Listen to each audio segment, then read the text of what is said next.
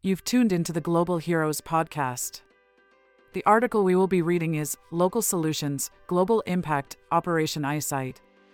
A story of Felicia and her determination to help her community members in southern Ghana. Let's read the story now.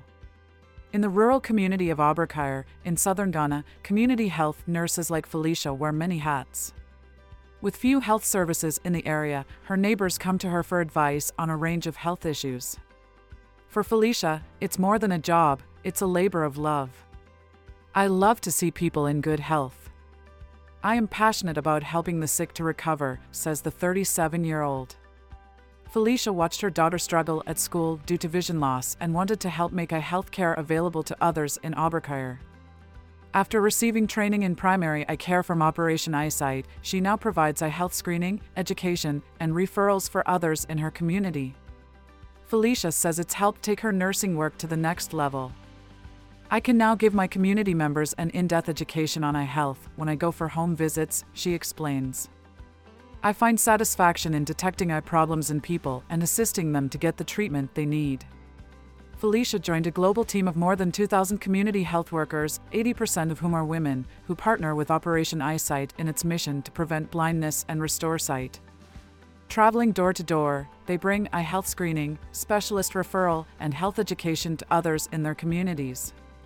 By training people to provide eye care in their own community, we're able to make eye health care available where it's needed most, on a sustainable basis, says Kashinath Bhoosnurmath, Operation Eyesight's president and CEO. It's a model of care that empowers entire communities to look after their own eye health. With programs in 10 countries across sub Saharan Africa and South Asia, Operation Eyesight is focused on establishing vision centers and fostering partnerships with local hospitals. By partnering with local communities and donors, the organization has brought the gift of sight to millions of people over its 60 year history. Community health workers like Felicia are many people's first point of contact with their health system, and they form a critical link in a chain that connects people with local vision centers and Operation Eyesight's partner hospitals.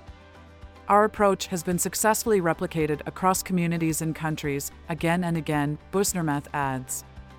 The best part is that it's women who are leading this work in their own communities. More than 6,000 miles away, in Assam, India, community health workers are having similar success.